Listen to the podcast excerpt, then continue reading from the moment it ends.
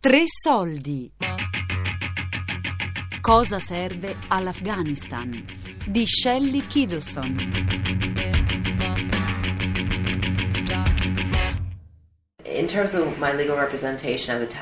Per quanto riguarda la mia rappresentanza legale dell'ambasciata italiana è semplice. Se loro hanno delle domande legali o problemi io li posso aiutare qui in Afghanistan.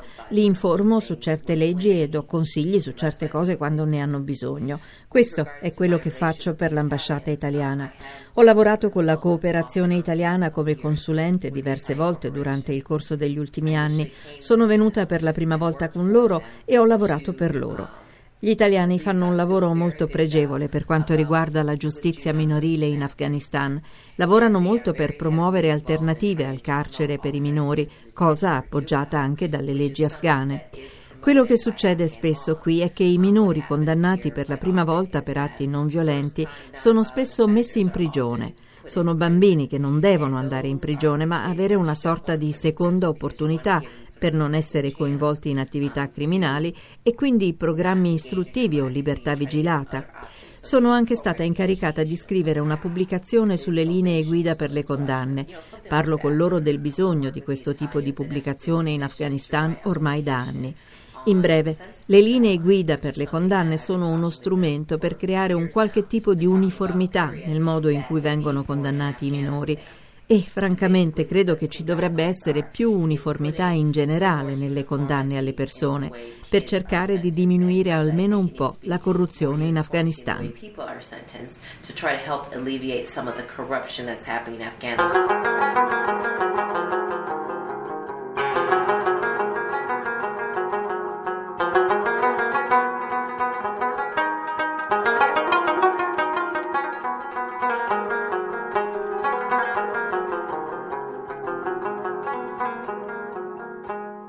Kimberly Motley è il primo avvocato straniero a difendere un cliente afghano nei tribunali afghani.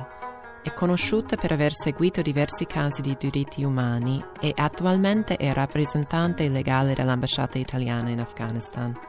Taj Mohammed owed a $2,500 debt to another Afghan male um, that he had owed for years and years and years. Taj Mohammad doveva 2.500 dollari a un altro afgano e aveva questo debito da anni. Purtroppo non era in grado di pagare e cercava di evitare quest'uomo. I capi del villaggio, Taj Mohammad e Dost Mohammad, che era il creditore, decisero di fare una gerga, un processo secondo le norme tradizionali e fuori del sistema legale ufficiale afgano. Nella gerga i capi del villaggio decisero che Taj Muhammad avrebbe dovuto far sposare sua figlia di 6 anni con il figlio di 19 di Dost Muhammad per soddisfare il debito. Um, Taj Muhammad wasn't very happy about that, um, but he did agree to it because basically he had no choice. Uh, well, he felt he had no choice anyway. So he's a father of Anche se Taj Muhammad non era contento della decisione, ha dato il suo consenso perché in pratica non aveva altra scelta scelta, o almeno lui pensava di non avere altra scelta. È padre di nove figli e proprio in quel periodo uno dei suoi figli è morto. Vive in un campo di rifugiati e quindi è molto, molto povero. Suo figlio era appena morto per via del freddo invernale e lui lavorava sporadicamente come manovale Aspettava in strada che lo scegliessero per lavorare in cantiere e nei giorni in cui questo accadeva guadagnava 6 dollari per tutta la giornata. Non era in grado di trovare un lavoro stabile, per questo lui e la sua famiglia vivevano nel campo profughi. In più sua moglie era malata e aveva bisogno di tante cure. Donors who were interested in perhaps um, satisfying the debt, um, but they didn't know how to do it. Um, Diversi donatori anonimi mi hanno contattata per soddisfare il debito, ma non sapevano come fare. Quindi ho spiegato loro che non era così semplice. Non puoi semplicemente pagare le persone e pensare che tutto sia risolto. Non funziona così, perché c'è essenzialmente la sentenza di un sistema informale di giustizia, la decisione della gerga, e per fare in modo che le due controparti si mettano d'accordo ci deve essere una seconda gerga per revocare la prima decisione e annullare il fidanzamento tra la figlia di Tash Muhammad e il figlio di Dost Muhammad. Prima di tutto devi convincere entrambe le parti a svolgere una gerga, poi devi convincere i mullah, i capi religiosi, a venire, nonché i capi del villaggio. Servono anche dei testimoni per garantire ufficialità e trasparenza. I donatori hanno insistito molto, cosa davvero gentile da parte loro, e ho detto che avrei parlato con tutti.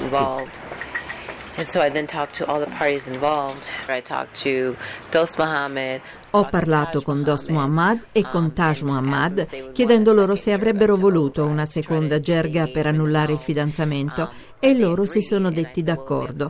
Ho precisato che nel caso di una seconda gerga sarei stata io il capo, nel senso che qualsiasi decisione io avessi preso sarebbe stata quella finale e loro hanno acconsentito.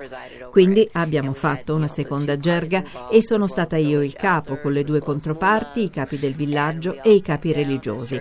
Abbiamo raggiunto un accordo, il contratto per il matrimonio è stato annullato, entrambi hanno acconsentito a far andare a scuola le loro figlie e a lasciar decidere loro chi sposare quando sarebbero diventate adulte. Tutte le persone coinvolte hanno ammesso che quello che avevano fatto era illegale e che non avrebbero dovuto farlo. Poi hanno firmato i documenti della gerga e dato i loro recapiti. Abbiamo cambiato il verdetto iniziale ed era la cosa più importante.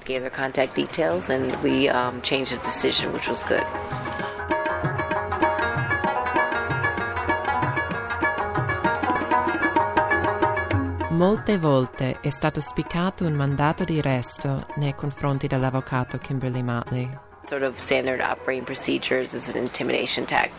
È la procedura operativa standard usata come una tattica di intimidazione. Perché, sai, io rappresento casi in modo etico, non pago tangenti e non mi faccio coinvolgere nella corruzione.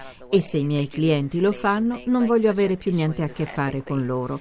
Quindi molto spesso per sbarazzarsi di me fanno cose per intimidirmi, per esempio emettere mandati di arresto, mettermi in stato di detenzione temporanea, così così. It's involved a commercial dispute between Un caso esemplare è quello di un'avvertenza tra una società americana e una società afghana in subappalto. È un caso commerciale abbastanza chiaro su un presunto inadempimento del contratto con soldi dovuti. Io rappresento la società americana. Al momento è tutto in mano ai tribunali americani.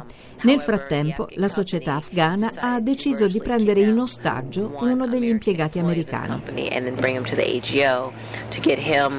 um, get him arrested and use him as 2.4 million dollar leverage basically. So the Attorney General's office basically L'hanno portato nell'ufficio um, del procuratore generale per farlo arrestare e usarlo come leva per prendere 2 milioni e mezzo di dollari.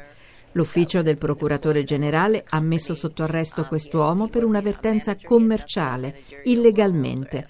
Non c'erano accuse di reati ed era un semplice impiegato senza alcun ruolo gestionale, era semplicemente un uomo che lavorava per la società. Quindi l'hanno arrestato illegalmente. In prigione è stato picchiato ed è dovuto ricorrere a cure mediche per le ferite riportate.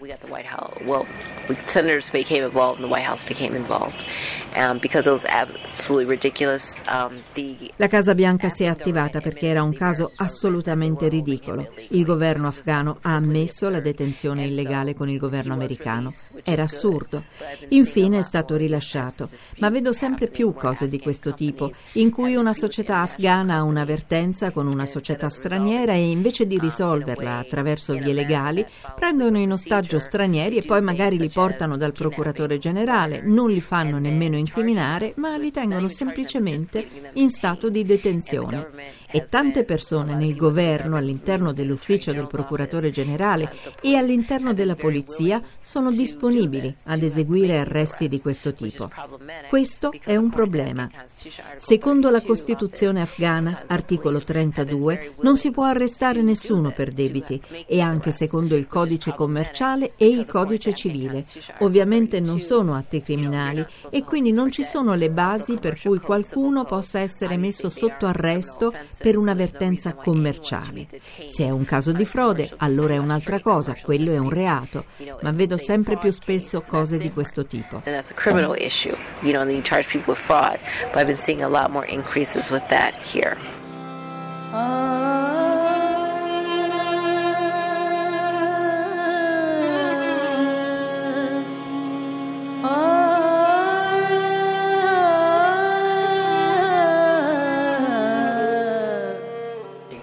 representing Afghan woman who was a law student who was brutally murdered by her husband, um, and we believe also her mother in law and her father in law. Sto rappresentando una studentessa della facoltà di legge che è stata assassinata in modo brutale dal marito e crediamo che anche i suoceri fossero coinvolti. Il marito della donna era stato violento con lei in passato e lei aveva denunciato questa violenza alla polizia, ma la polizia aveva ignorato le sue denunce. Questo è del tutto contro la legge afghana e specificatamente la legge per l'eliminazione della violenza contro le donne, secondo cui se una donna sporge denuncia, il governo ha il dovere di trasmetterla al Ministero degli Affari delle Donne. Questo non è successo. Um, and she is a student, she's a law student, she's a mother of two. And she was beaten for hours by her husband and her in-laws with her child in the house. L'ultima volta che lei è andata dalla polizia prima della sua morte, la polizia ha detto a questa ragazza, che era coperta di lividi e dei segni dell'abuso ed era lì con sua madre, di tornare quando sarebbe stata morta. Era una studentessa di legge, madre di un figlio di due anni. Era stata picchiata per diverse ore dal marito, mentre in casa c'erano anche i suoceri e il figlio.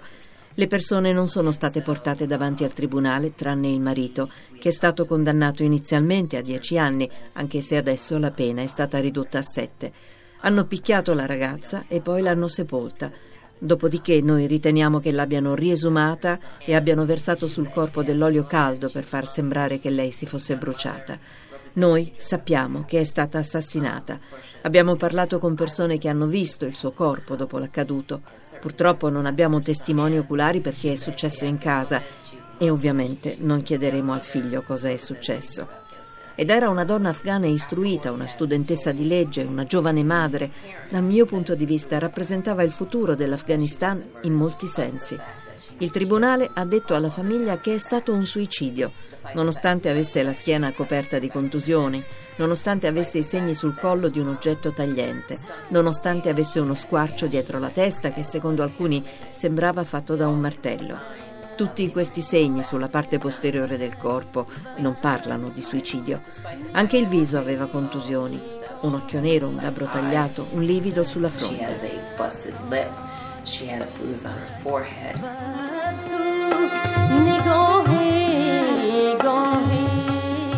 The court found the mother-in-law and father-in-law not guilty and they reduced the husband's sentence to seven years.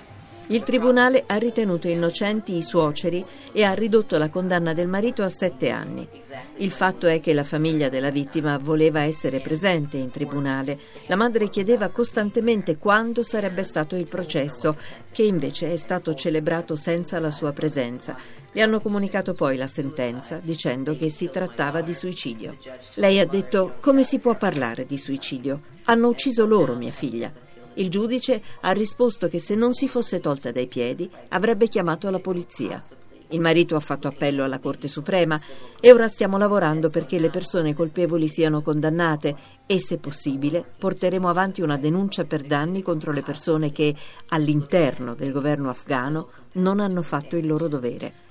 Non è mai stata intentata una causa contro funzionari del governo per non aver protetto una donna. Credo sia arrivato il momento di farlo.